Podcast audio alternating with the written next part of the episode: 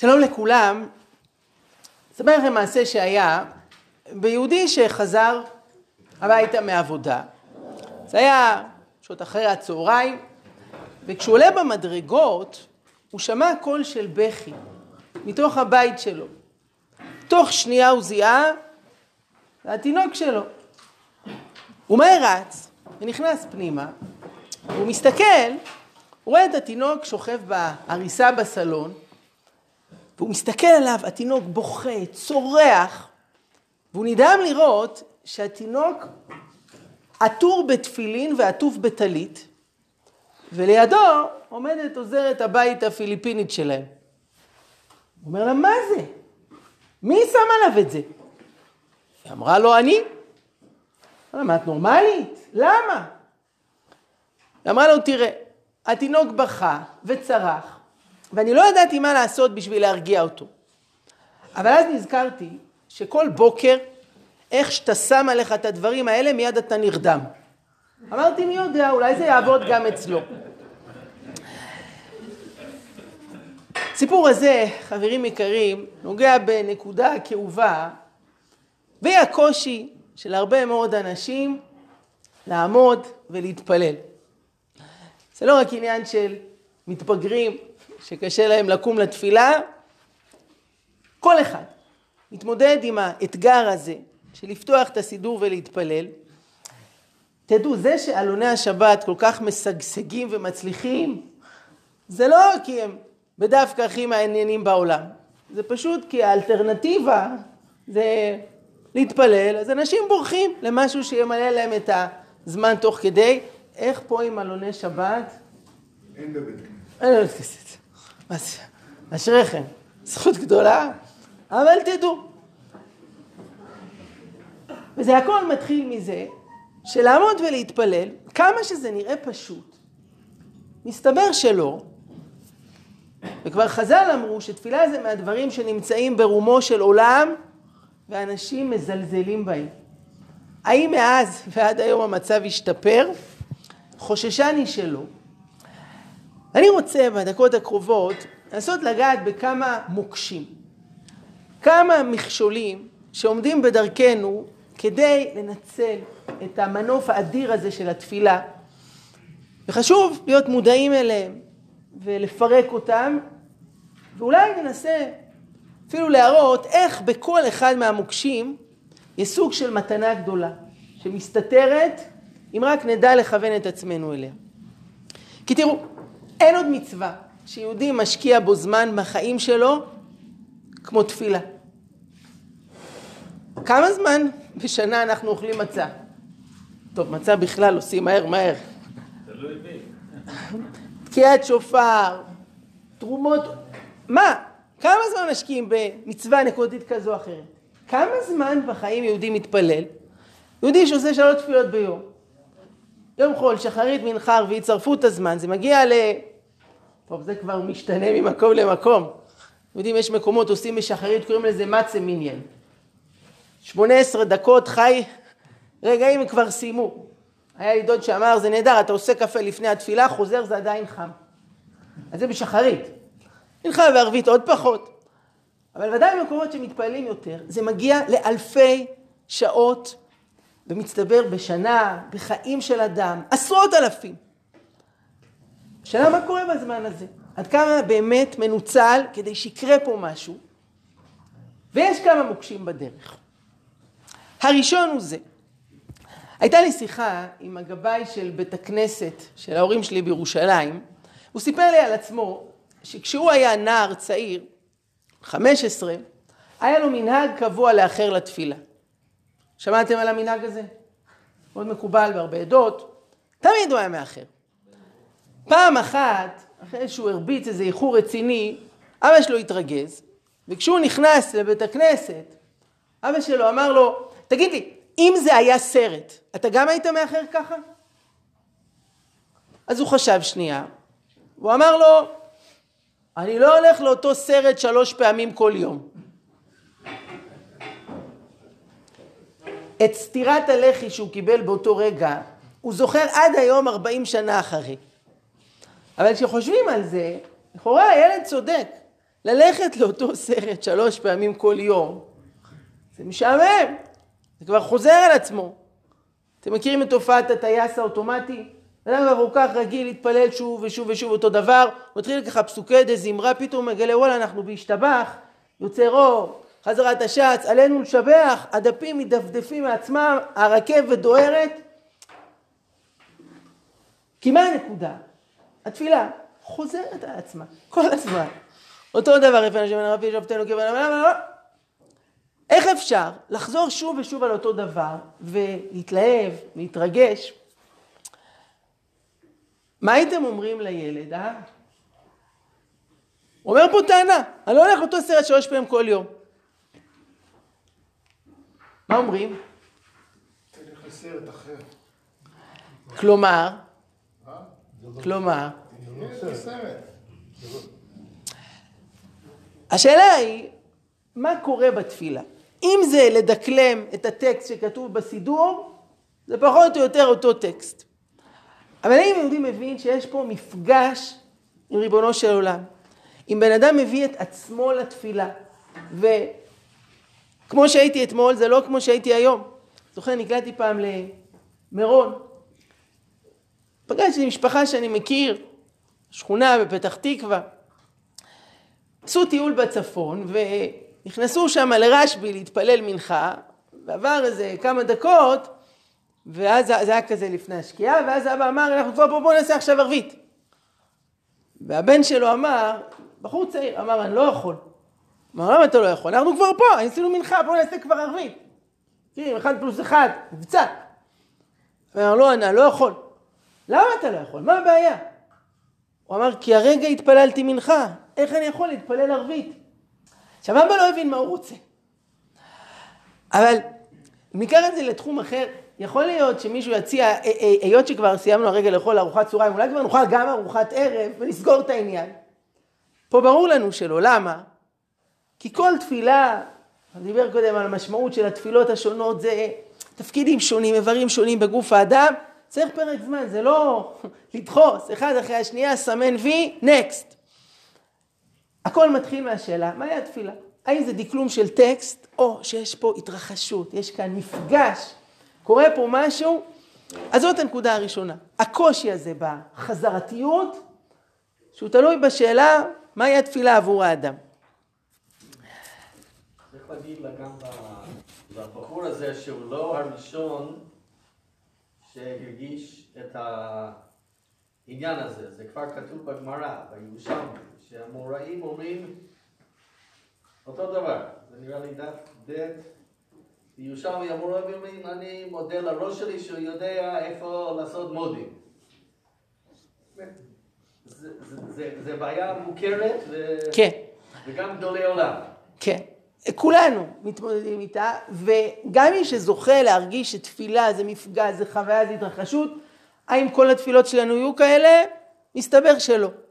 האם אין ערך בתפילות שאמרתי את המילים, דקלמתי, אם נגיד שהתפילה הזאת הולכת לפח, זה גם לא נכון. אנשים חושבים בטעות שהיות שכתוב תפילה בלי כוונה, כגוף בלא נשמה, ממילא, אם אני לא, אין, אין לי מוזה עכשיו. שמעתי לא פעם מבני נוער, אין לי מצב רוח, אין לי ראש, יש מבחן בשיעור הבא, אני בלחץ, תפילה כזאת חבל, אין טעם. זה לא נכון. יש ערך בכל תפילה, אפילו אם היא כזאת. משנה ברורה כותב על תפילת שמונה עשרה שאנחנו מתפללים, שחוברה על ידי אנשי כנסת הגדולה, ביניהם כמה נביאים, יש כוח באמירת המילים, אפילו אם בן אדם לא התכוון, אבל הוא אמר את המילים, זה פועל וזה משפיע. מי שיכולה לגבי זה להוסיף עוד חוויה, התרגשות, התחברות, זה נהדר. הנקודה השנייה, המוקש השני שיש בתפילה, זאת העובדה שלא אנחנו חיברנו אותה. אספר לכם, היה זוג שהיה להם בעיות ביניהם, והם הלכו לאיזה יועץ זוגי. הוא שמע אותו, שמע אותה, ואז הוא לקח שנייה את הגבר הצידה, ואמר לו, תגיד, קנית פעם מתנה לאשתך? נגיד, ערב שבת, באת פעם עם איזה זר פרחים? הוא אמר, לא, חבל על הכסף, בלאו הכי עד מוצאי שבת הם כבר נבולים. היועץ אמר לו, תקשיב, אני אומר לך, זה מאוד חשוב. אני מבקש, יום שישי הקרוב אתה הולך, קונה זר פרחים, אבל תשקיע, תביא לה את הפרחים, זה יעשה את שלו. טוב, הבן אדם משלם כל כך הרבה כסף ליועץ, הוא לא ישקיע עוד באיזה זר פרחים, הוא יש לו ניסיון 30 שנה. יום שישי בצהריים, האישה עובדת בבית, מארגנת, מבשלת, מסדרת, הבעל איננו. דפיקה בדלת, היא פותחת. עומד שם הבעל עם זר פרחים גדול ואומר לה, קחי, זלצמן אמר שאני אביא לך. זהו, הרג את הרומנטיקה, הרס את הכל, אבל לכאורה ישאל הבן, זה מה שקורה בתפילה. אם תפילה אמורה להיות מפגש של יהודי עם ריבונו של עולם, איך יכול להיות שמישהו אחר יחבר לו את המילים, את שיר האהבה הזה? האם לא היה עדיף שכל אחד בעצמו יחבר, שהתפילה תהיה אישית, אותנטית? מה פתאום? תפילה של זלצמן. אז זה לא זלצמן, זה גדולי ישראל, רבותינו. ועדיין, אבל אני צריך להתפלל. זה מפגש שלי עם ריבונו של עולם. למה? שזה יעבוד עם מילים של מישהו אחר. טוב, אז קודם כל כולנו יודעים שמי שרוצה להתפלל במילים שלו ובשפה שלו, חופשי, מתי שהוא רוצה. האם רוב האנשים מנצלים את הפריבילגיה הזאת לעיתים קרובות? יש ויש. יש כאלה שכן, יש כאלה שזה כמעט ולא קורה להם. אבל יש יתרון עצום בזה שהתפילה הבסיסית לפחות היא כזו שחיברו לנו חכמינו. מה היתרון? תגידו אתם. נקודת מבט על הכלל. א', על מה אני מבקש? בוא נגיד שאם אדם הוא זה שהיה מחבר את התפילה, מה הוא היה מבקש? קודם כל, שהטלפון הבא יהיה מאראלה. שתיים, עכשיו פה זה מתחלק כל אחד, התלמידים שיתבטל המבחן, שנעבור את הטסט, שיקבל אותי לעבודה, שיצליח בדייט, ש... הכל היה למה קשור? אל עצמי.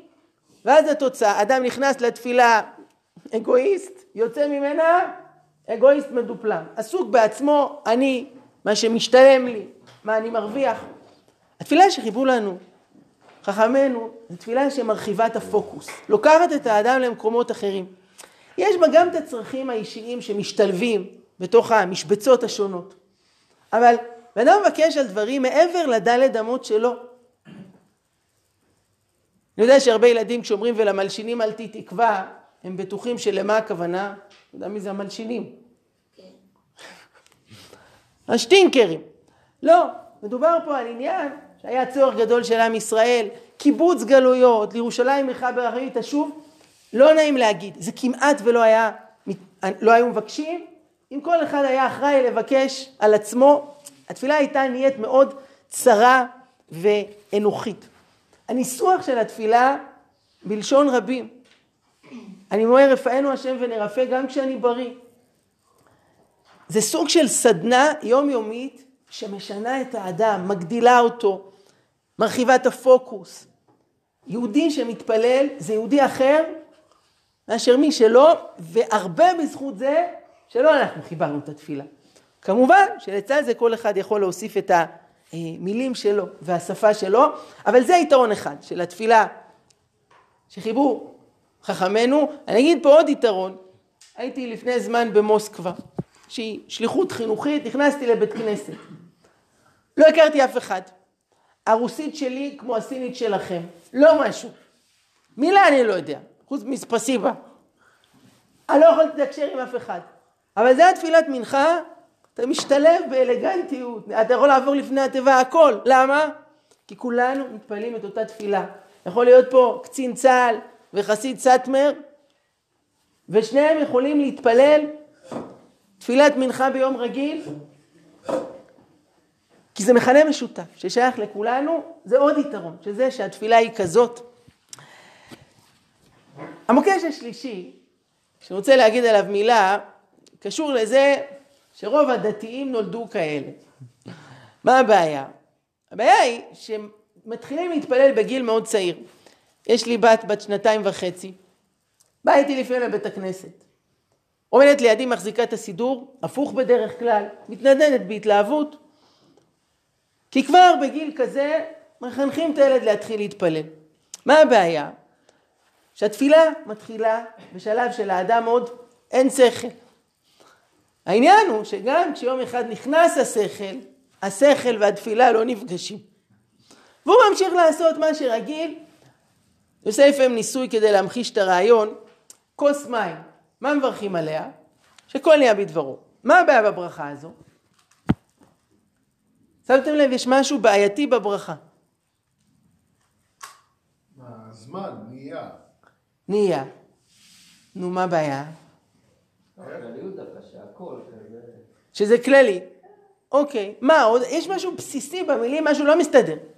לא מסתדר. צריך להיות צורם למי שאומר את זה. תראו, אתה מתחיל את הברכה, ברוך אתה השם. אלוקינו מלך העולם, שהכל נהיה בדברך. מה זה? לא, שהכל נהיה בדברו. של מי? שלו. אבל רגע הוא היה פה. דיברת אליו. ברוך אתה. שהכל נהיה בדברו. איך זה מסתדר? עכשיו זה מוזר. זה לא רק אה, בסיום. כן. יש ברוך אתה, שזה גוף שני.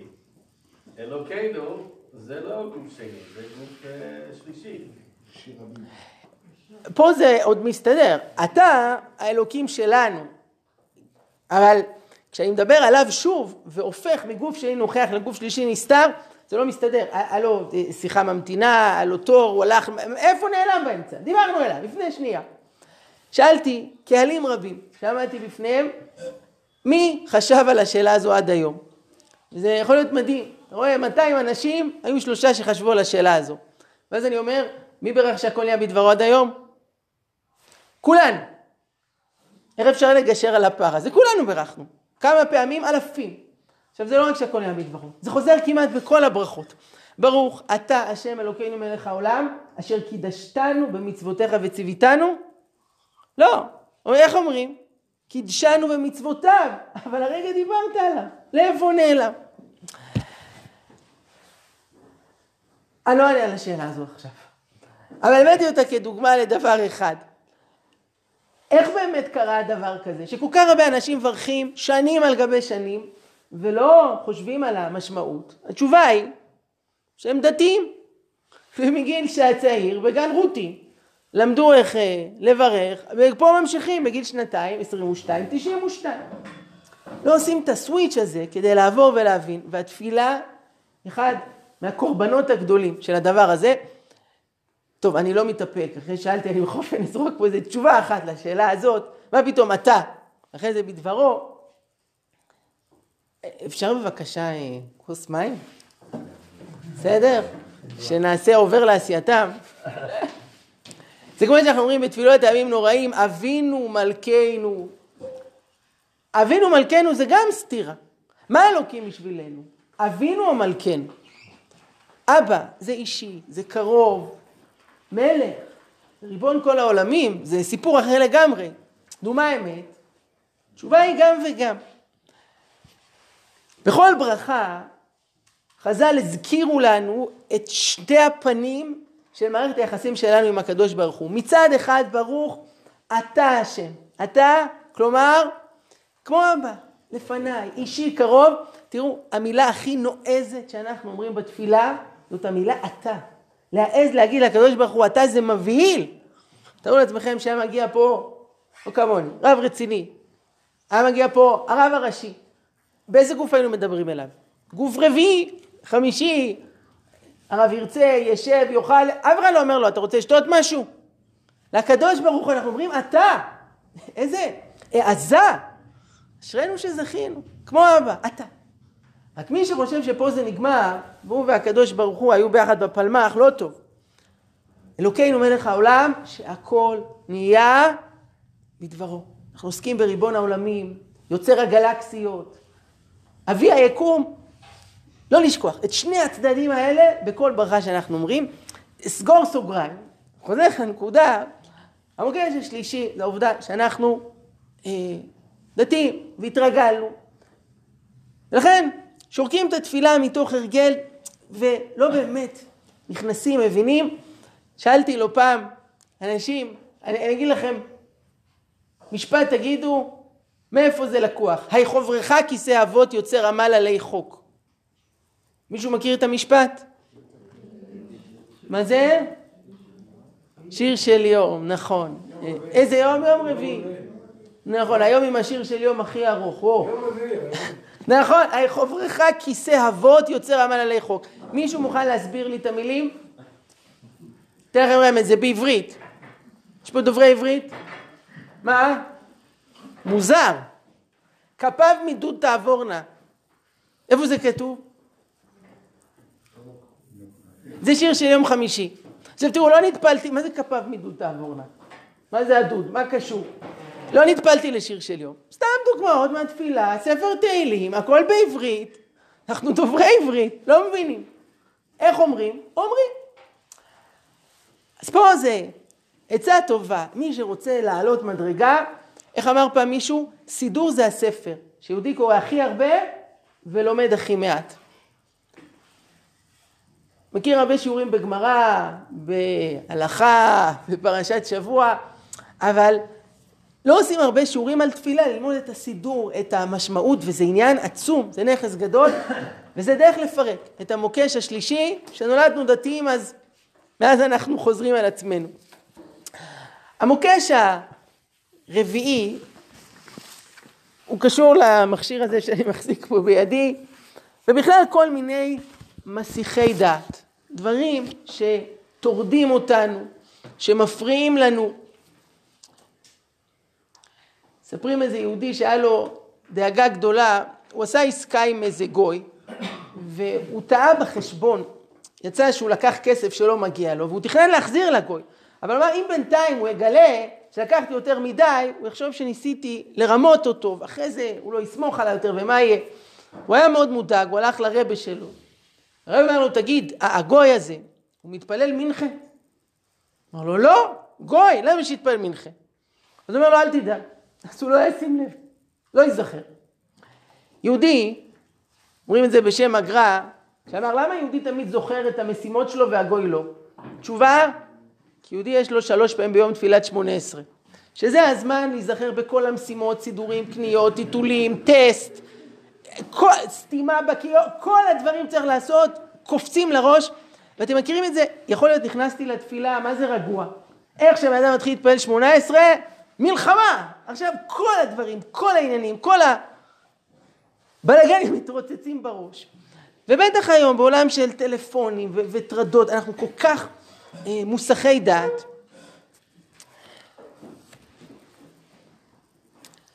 והבעיה היא שהתפילות, שמו אותם במקומות לא מוצלחים, כלומר, תפילת שחרית נמצאת בזמן מאוד בעייתי, אתם שמתם לב? על הבוקר. היהודי עוד לא הספיק להתעורר, הוא לא הפנים את הקפה, יש לו מיליון דברים לעשות היום. יש לנו לא, עכשיו אתה עוצר, אתה מתפלל. גם תפילת מנחה בזמן מאוד בעייתי. באמצע היום. הוא צריך לעצור את הפגישות, את העסקים, את כל העניינים, עכשיו להתפלל ומיד אחרי יש לו עוד פגישות, זה, זה קשה. תפילת ערבית, בזמן הכי גרוע. ואדם בסוף היום, גמור מעייפות, כל מה שהוא רוצה ללכת לישון, עכשיו לעמוד להתפלל. למה לא יכלו לשים את התפילה באיזה זמן מוצלח? מה דעתכם? אין זמן.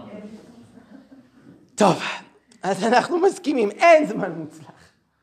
כל זמן שנשים, זה לא זמן מוצלח. אבל אולי אדרבה, זה העניין.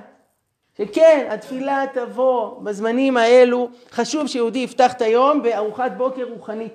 לפני שהוא מסתער על החיים, ולפני שהחיים מסתערים עליו. כמו שדיבר על תפילת שחרית, אברהם אבינו, העמידה הזאת מול העולם, צריך להתחיל את היום כשאני יודע מי אני, לאן אני יוצא החוצה.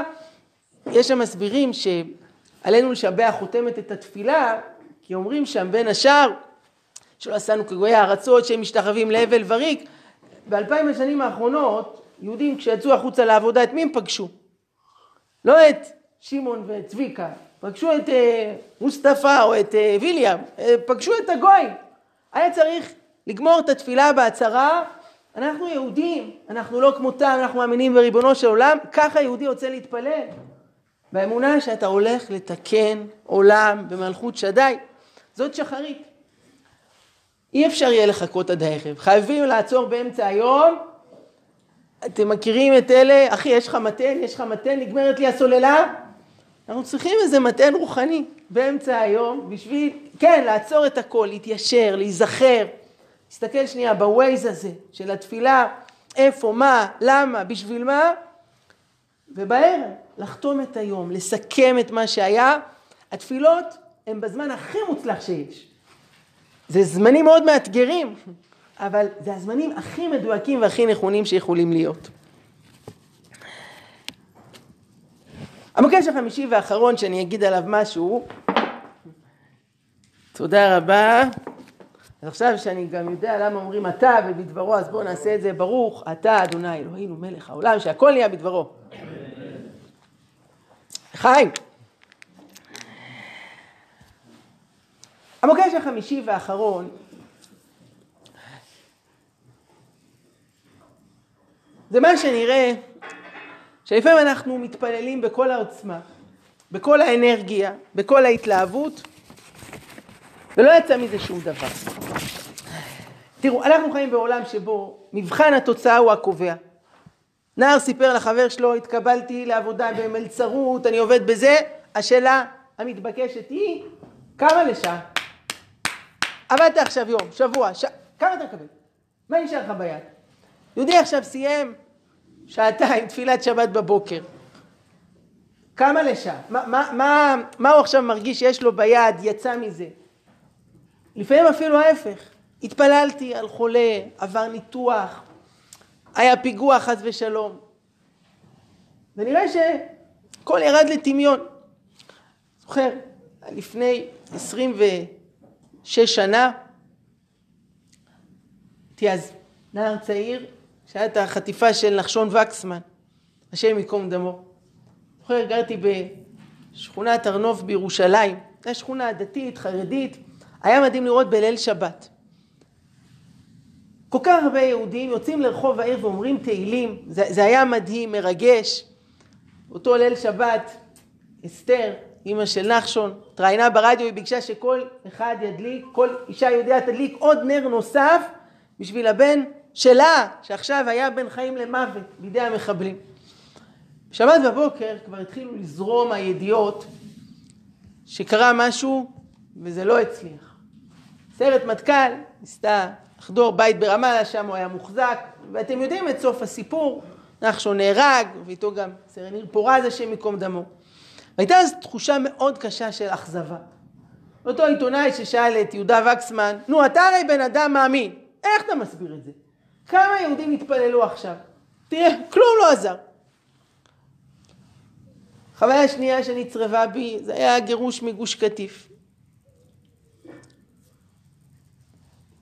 זוכר את התפילות בשבת האחרונה בנווה דקלים? תשמעו, היה אפשר למשש את האמונה באוויר. אתה הלכת ברחוב, המונים.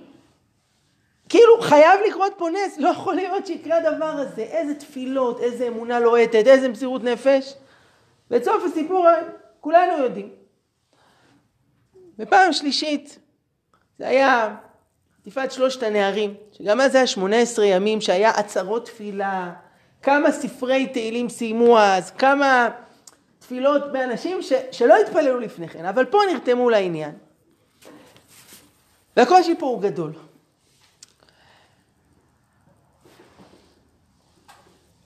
אז ידועים הדברים של יהודה וקסמן שאמר לאותו עיתונאי חצוף ששאל אותו, הוא אמר לו, מותר לאבא להגיד לבן שלו לא. וזו ההבנה הבסיסית, אנחנו לא מנהלים את העולם. אנחנו יודעים הרבה, ועוד יותר הרבה מזה אנחנו לא יודעים. נראה לנו שזה מה שצריך לקרות, אבל לא בטוח בכלל. אז צריך להתפלל, אבל השם יעשה הטוב בעיניו. יודעים, יש שיר יפה של נעמי שמר, לו יהי, כל שנבקש לו יהי. אנחנו אומרים בתפילה בנוסח קצת אחר, ימלא השם משאלות ליבנו לטובה. מה ההבדל בין שתי הבקשות? כל שנבקש לו יהי, נעמי שמר, אה, משוררת גאולה, שיים של זהב, אה? ועדיין זאת בקשה יומרנית, כל שנבקש לו יהי. אנחנו באמת יודעים הכל, מה צריך לקרות, איך לנהל את העניינים. ימלא השם משאלות ליבנו לטובה, זו בקשה יהודית יותר צנועה. הקדוש ברוך הוא ייקח את התפילות שלנו למקום הנכון. באופן הנכון. לא בטוח שמה שנבקש יקרה, אבל ודאי זה לטובה. היה לי רם, למדתי בישיבה לצעירים בירושלים, קראו לו הרב בני אייזנר. הוא מישהו שהכיר, שמע, יהודי יקר ומיוחד, שנאבק תקופה ממושרת במחלת הסרטן. והיה הרבה תלמידים, גם מארצות הברית, אה, בארץ, שהתפללו עליו. ונפטר. ובהלוויה שלו הקריאו את הצוואה. והוא כתב שם את הדברים הבאים, הוא ביקש שיקריאו את זה אחרי מותו. הוא אמר, אני רוצה להגיד לכל אלה שהתפללו עליי, ועכשיו אומרים לעצמם, סתם כל התפילות היו לשווא, חסרות טעם. ופה הוא ציטט את הדברים של הרב קוק בהקדמות לעולת ראייה, אי אפשר לתפילה שלא תעשה את רישומה. כלומר, אין דבר כזה, תפילה שלא עובדת. האם זה יהיה בדבר הספציפי שביקשתי, או שזה יהיה למשהו אחר, כל זה מפלאות ממדעים. כלומר, הקדוש ברוך הוא יודע לאן לקחת את זה, אבל ודאי, זה לא עובד. כמו שיש חוק שימור החומר, יש חוק שימור הרוח. וכל תפילה עבדה ועשתה, מי יודע? לאן זה הלך ואיפה זה עזר? אגיד לכם משהו, ש, ש, אני שמעתי את זה, זה, זה נתן לי הרבה כוח. קורה שבן אדם מגיע למצב שבו הוא נורא צריך תפילה והוא לא יכול להתפלל. דוגמה, היה לי לפני שנה תאונת דרכים. חזרתי מהרצאה, אחד היישובים לא רחוק מפה, והייתי עם חבר שהוא נהג ברכב, וכנראה הוא היה קצת עייף, הנסיעה הייתה ארוכה, וממש היינו מרחק של שתי דקות מה, מה, מה, מהבית. זה היה איזה שעה וחצי, שעתיים נסיעה. ממש שתי דקות מהבית. הוא לשנייה עצם עיניים. הרכב סטה מהכביש והתרסק על מעקה הבטיחות, הרכב הסתובב, כל הצד שלו התרסק. בשנייה כזאת זה רגע בין חיים למוות. כלומר, האם תאונה כזאת חס ושלום הולכת להיגמר פה בשני הרוגים ומכונית עולה באש, או ש... וזכינו לנס שנינו, יצאנו אה, בריאים ושלמים, הרכב התרסק. שנינו יצאנו בריאים ושלמים על הרגליים מה... מהרכב, לא התפנינו לבית חולים אפילו. באותו רגע, כשאתה ממש עם חרב חדה לצוואר, אתה חייב תפילות. אתה לא יכול להתפלל. הייתי אז עם אה, ספר, הכנתי איזה שיעור למחרת, ופתאום יש מין חושך כזה. ואתה, כרית האוויר נפתחה, נמחקו לי כמה שניות. אני לא יודע מה בדיוק היה, פתאום אני רואה את כל העשן עולה וריח של אש, ואני שומע אותו צועק לידי, והבנתי שקרתה פה תאונה, אבל שרדנו. אמר לי פעם מישהו, כל התפילות שיהודי התפלל, הוא ביקש על זה שעבר ניתוח והוא נפטר, וביקש על זה וזה לא קרה, הכל שמור. וברגע האמת שאותו יהודי יהיה צריך את זה, כמו רגע כזה, אין לו זמן להתפלל, אבל הוא כל כך צריך את זה עכשיו. זה הזמן שקדוש ברוך הוא לוקח את כל התפילות, והם יהיו המלאכים שמגנים עליו. שום תפילה היא לא עובדת, וצריך לזכור ולהתחזק בזה, ובבוא הזמן, ברגע הנכון, לנו, לעם ישראל, הדברים האלה יעשו את פעולתם. אני אתן פה דוגמה אה, מדהימה. מישהו יודע להגיד מה הייתה התפילה הראשונה בהיסטוריה? פעם ראשונה שרואים בתורה שמישהו התפלל? זה היה אצל אברהם על סדום. אברהם התפלל לקדוש ברוך הוא שלא ירחיב את סדום. ובאמת הוא מנסה. אולי יש חמישים צדיקים. ארבעים. בואו נסגור על שלושים. טוב, עשרה. חורת בבוקר. אברהם קם ומה הוא רואה? עשן עולה, סדום נחרבה עד היסוד. זאת הייתה התפילה הראשונה בהיסטוריה.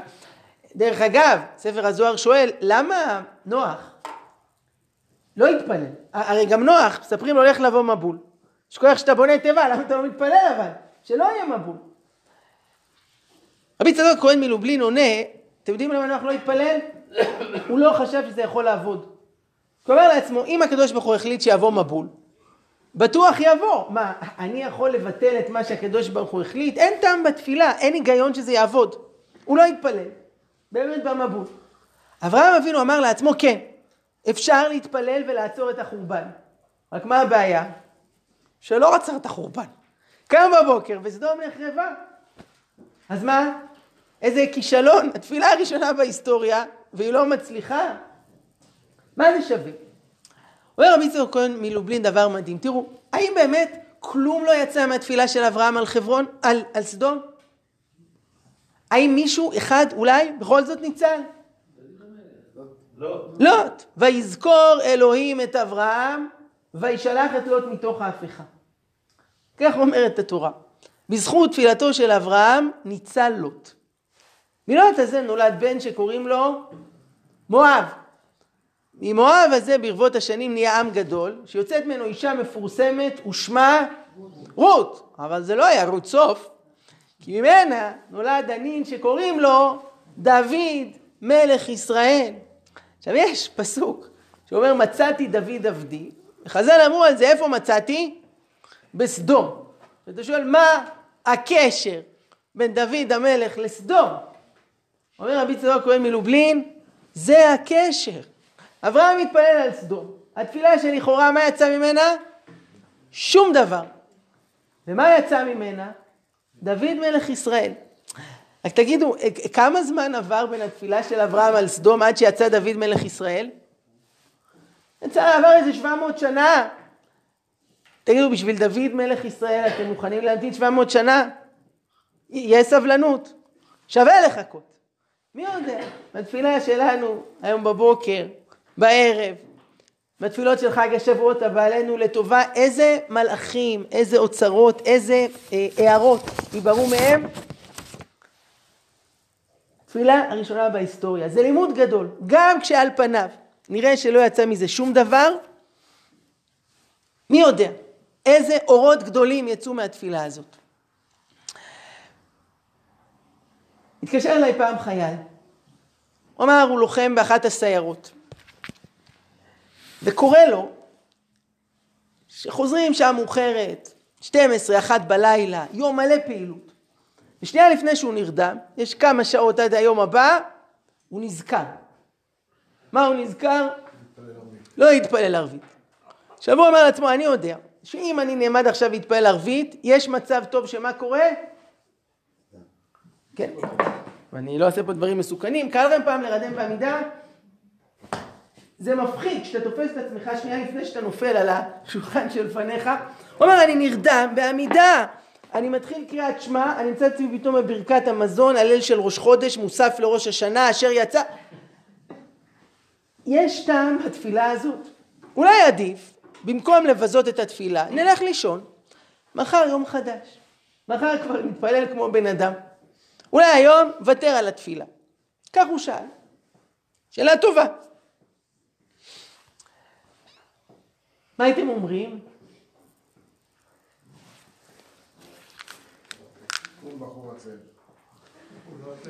לא, הוא מלא מוטיבציה, אבל הוא מלא עייפות גם כן. אמרתי לו, לדעתי, אל תוותר על התפילה.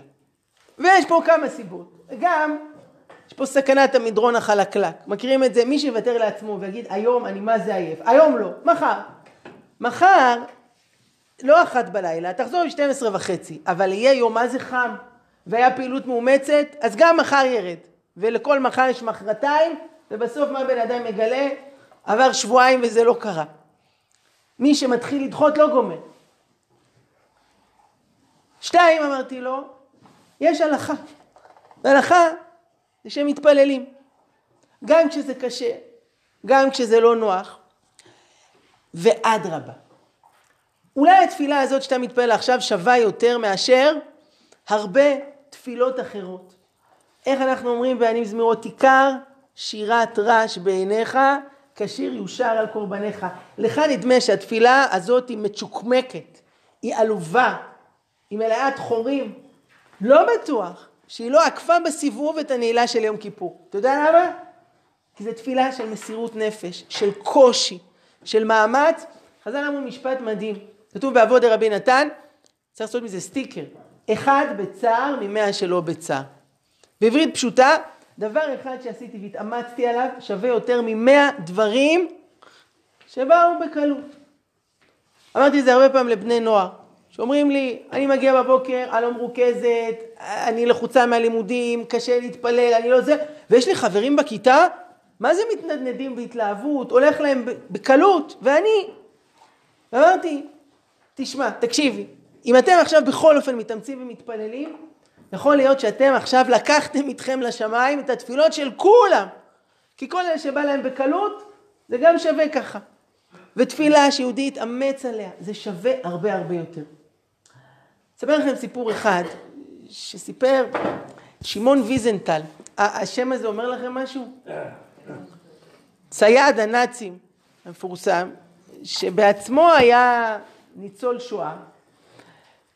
בזמן קצר אחרי המלחמה, מלחמת העולם השנייה, הגיע לאירופה יהודי בשם הרב לייזר סילבר מארצות הברית, שהוא בא לסייע לפליטים, לשרידים, שהיו בכל מיני מחנות עקורים, והוא דאג ועודד וסידר את העניינים הרוחניים. ויום אחד הוא מארגן שם מניין, והוא פנה לוויזנטל ואמר לו, שמעון בוא אתה עשירי, תשלים לנו מניין, עשה תפילה. ויזנטל אמר לו, בשום פנים ואופן לא. אני בעיקרון לא מתפלל. הוא אמר, למה לא? אתה עשירי, יהודי, תצטרף לתפילה. הוא אמר לו, אחרי מה שאני ראיתי במחנה, אני לא מתפלל יותר. הוא אומר לו, מה קרה? הוא אומר, תשמע, יהודי אחד הצליח להגניב לתוך המחנה סידור. והיו כאלה שביקשו ממנו שישאיל להם את הסידור שהם יוכלו להתפלל. הוא לא היה מוכן להשאיל להם. הוא הזכיר להם אותו. אבל במה יהודים יכולים לשלם במחנה השמדה? מה, מה יש להם אה, לתת בתמורה?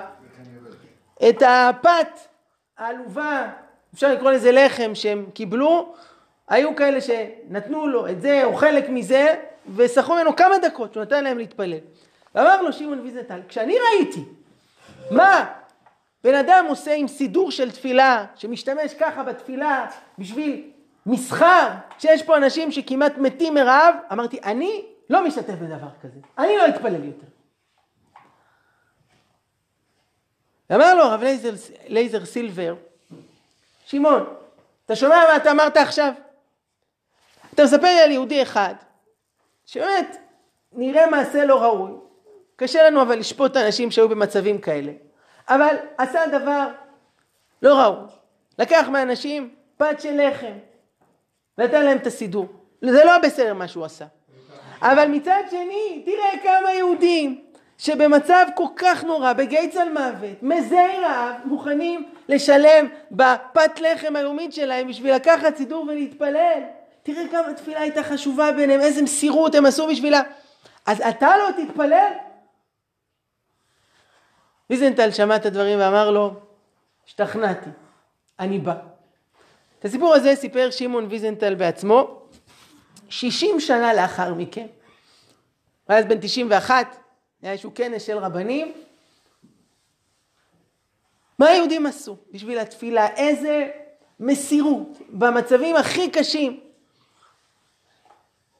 ובאמת אני, אני לא, לא משווה בכלל, בכלל, בכלל ראינו עם ישראל במשבר הקורונה האחרון, כשנסגרו בתי הכנסת, איך יהודים במסירות נפש התארגנו בחצרות, במרפסות, בכל מיני מצבים, להמשיך להתפלל. איזה שמחה שזוכים לחזור שוב אל בית הכנסת, מקדש מעט, לעמוד לפני השם ולהתפלל במקום הקדוש הזה, ואתם זוכים עוד לעליית מדרגה, לבית כנסת עוד יותר. יפה, זה אלי וענווהו. עם ישראל, מעריך, אוהב, מכבד, מוסר את הנפש למען התפילה, אפילו שם, וכל שכן אנחנו. אני רוצה חברים יקרים, פה ככה לקראת סיום, לחתום בשני סיפורים שתיקחו איתכם לדרך. אחד, בשביל הילדים. המקרה הבא קרה בקונטיקט, בארצות הברית. זה היה חודש אלול, בית ספר חרדי. לבנות כיתה ג', נכנסה המורה לכיתה, שמה היה הגברת קרון. והיא אמרה לבנות, אני רוצה להראות לכם משהו. הכניסה את היד לתיק והוציאה משם את הטלפון הסלולרי שלה, ואמרה לבנות, תתקרבו בבקשה. וכולם קמו, והיא חיגה את המספר של הבית הלבן. היא שמה על ספיקר, על רמקול, שכולם ישמעו. אחרי כמה צלצולים עונה שם המוקדנית, אומרת לה, Hello, you have reached the White House, how can I help you? והיא אומרת שלום, רצינו בבקשה לדבר עם הנשיא טראמפ. היא אומרת לה, excuse me, הנשיא טראמפ, אפשר לדבר איתו בבקשה? היא אומרת, לא, אי אפשר. למה לא? אי אפשר. He's very busy. ככה סתם, אפשר לדבר איתו. אומרת, אבל אני לא מבינה. אנחנו פה בכיתה, יש כאן 32 בנות, הן אזרחיות של ארצות הברית. President טראמפ זה הנשיא של ארצות הברית. למה אי אפשר לדבר איתו? למה אי אפשר? He's very busy. אז מה נעשה? תראו, אם אתם רוצים, אמרה לה מוקדנית, תכתבו מכתב. שלחו לו לבית הלבן. שאלה המעורבים, נשלח מכתב, הוא יקרא אותו? אומרת, תראי, אני לא יכולה להבטיח לך, הוא מקבל ביום עשרת אלפים מכתבים, פקסים, מיילים, מתוך זה אנחנו בוחרים חמישה ומביאים לפניו, תכתבו, אולי יתמזל מזלכם והוא יקרא. מורה אמרה לה, Thank you very much, סיימה את השיחה. אמרה לבנות, תשבו. היא אמרה להם, תראו, לא הצלחנו לדבר עם President טראמפ, he's very busy. אבל אתם יודעות מה? אני מכירה מישהו שהוא אפילו עוד יותר עסוק מהנשיא טראמפ. כי הנשיא טראמפ אחראי על 330 מיליון אזרחים. אני מכירה מישהו שאחראי על 7 מיליארד אנשים, ותמיד הוא מקשיב. תמיד הוא שומע. אה, נכון, לא כל דבר שביקשנו מיד יקרה כמו ילד. לא כל דבר שהוא ביקש מיד ההורים יעשו. אבל תמיד הוא שומע. איזה זכות לא להתפלל על הנשיא טראמפ. אלא הקדוש ברוך הוא. התרגיל הזה שהיא עשתה, עשתה רושם אדיר על הבנות. אספר לכם את זה, ספרו לילדים על הזכות הזאת, שיש לנו, לא עם President טראמפ, אלא על אה, קדוש ברוך הוא. טוב, הזכרתי כבר את טראמפ, אני חייב עוד משהו אחד להגיד לכם עליו. סיפר לי יהודי מניו יורק, שאימא שלו היה לה מכבסה, לפני שנים, עשרות שנים. והיה כל מיני לקוחות יהודים ולא יהודים, והייתה שם מגיעה איזה אישה אחת, שאישה גויה אמריקאית שכל הזמן הייתה מספרת לה על צרות שלה והייתה אומרת לה יש לי בן והוא עושה בעיות ובלאגן ומה יהיה איתו וקשה לי. ובעלת המכבסה, אישה יהודיה, הייתה אומרת לה לא נורא גברת טראמפ, דונלד יהיה בסדר, אל תדאגי. אז זהו, זה סיפור על טראמפ, נסגור עניין. אני רוצה לספר לכם דבר אה, אחרון, שבו אנחנו נחתום, היות שאנחנו כאן בבית כנסת, מקום של, אז מה, מתווכחים פה אם בסוף יצא בסדר או לא, אז אנחנו לא ניכנס לפוליטיקה, אבל uh, משהו יצא ממנו בסוף. He's very busy היום, כמו שאתה יודע. לענייננו, אנחנו זוכים להתפלל בבית כנסת, שבו לא רק כל יהודי לעצמו, אלא זוכים להתכנס למניין. הכרתי יהודי מירושלים שהיה ממש מקפיד במסירות גדולה על הנושא הזה של תפילה במניין. בכל מחיר, בכל שעה, בכל מצב, לא היה מוותר. וקרה יום אחד, הוא היה בחתונה של חבר מאוד טוב שריתן את הבן, והוא הגיע שם קצת באיחור, והחתונה ככה הסתיימה, והוא שימח את החתן, את הכלה, את ההורים. הוא הסתכל בשעון, השעה הייתה אחת וחצי, ופתאום היהודי נזכר, לא התפלל ערבית. עכשיו, קורה, אז יהודי נעמד ומתפלל, אבל הוא מאוד מקפיד על תפילה במניין. איפה תמצא מניין? באחת וחצי בלילה. קשה. איצקוביץ' ייסע לבני ברק. הוא הלך לאיזה בית כנסת, בית כנסת גדול, הוא קיווה אולי יש שם משהו. המקום סגור, חשוך, אין שם נפש חיה, ועל הספסל ישב שם איזשהו בחור ככה מתעסק בטלפון הסלולרי שלו. הוא שואל את הבחור, תגיד, ידידי, התפללת ערבית? אומר לו, מה? ערבית, ערבית, התפללת? אומר לו, מה? אומר לו, שנייה חכה. אתה אחד, אני אחד, אנחנו שניים. אנחנו צריכים את זה, יש לנו מניין. אומר לו, מה? תביא שנייה את הטלפון שלך. לקח את הטלפון, חייג לתחנת מוניות. שאל שם את המוקדן, תגיד, יש לך איזה מונית פנויה? אומר לו, כן. יש לך יותר מאחת? אומר לו, כן, כמה אתה צריך? כמה יש לך? שלוש. שלח לי שלוש מוניות לרחוב הזה והזה, מאוד חשוב לי שכל הנהגים יהיו יהודים. שלח. התקשר לעוד תחנת מוניות. כמה נהגים יש לך? הוציא משם חמישה הביא את כולם. עבר איזה רבע שעה, שם השעה כבר הייתה שתיים וחצי בלילה, כבר נראה כמו תחנת מוניות. אחד ליד השני, אומר להם, רבותיי, תודה רבה שבאתם, אני לא צריך לנסוע לאף מקום. אני צריך שתעזרו לי להתפלל ערבית, להשלים עניין, תשאירו את המונה דולק, אני משלם. נעמדו שם להתפלל ערבית, שעה שתיים וחצי בלילה, עשרה יהודים, אחד עם סמארטפון, שמונה נהגי מוניות, סיימו תפילת ערבית, הוא ניגש אל הראשון, אמר, תודה רבה, יישר כוח שבאת, שימחת את ליבי, כמה המונה, כמה אני משלם לך? אמר לו, נראה לך? מאז שאימא שלי, זיכרונה לברכה, נפטרה לפני 15 שנה, לא התפללתי, לא אמרתי קדיש, בזכותך התפללתי פעם אחת, על זה ניקח כסף? הוא עבר אחד-אחד, אף אחד לא הסכים לקחת כסף. טוב, אני לא מבטיח לכם שאם חסר לכם עניין תזמינו מונית וזה תמיד יעבוד. אבל כשיהודי רוצה, זה עובד. אז תמיד רגילים להגיד שכשיש תשעה, אז יהיה גם עשירי. אתם מכירים את זה? אבל הנה גילינו, מספיק שניים, וכבר יהיה עשירי, כי כשבאמת רוצים ומבינים את הכוח והזכות של התפילה, תראו איזה נפלאות יכולים לקרות. אז אני אחתום בדברים האלו, רוצה להגיד תודה רבה על ההקשבה, ואשריכם שזכיתם ככה להתכנס פה ביחד, שכשחוזרים לבית הכנסת, זה לא יהיה לאותה נקודה שהיינו בה קודם, אלא למקום חדש, גבוה יותר, צלול יותר, זך יותר, מחובר לקדוש ברוך הוא, שישמע את תפילותינו, ישלח רפואה שלמה לכל החולים, יחזק את כל המבודדים, וישמע בשורות טובות, ישועות ונחמות לנו ולכל ישראל. תודה רבה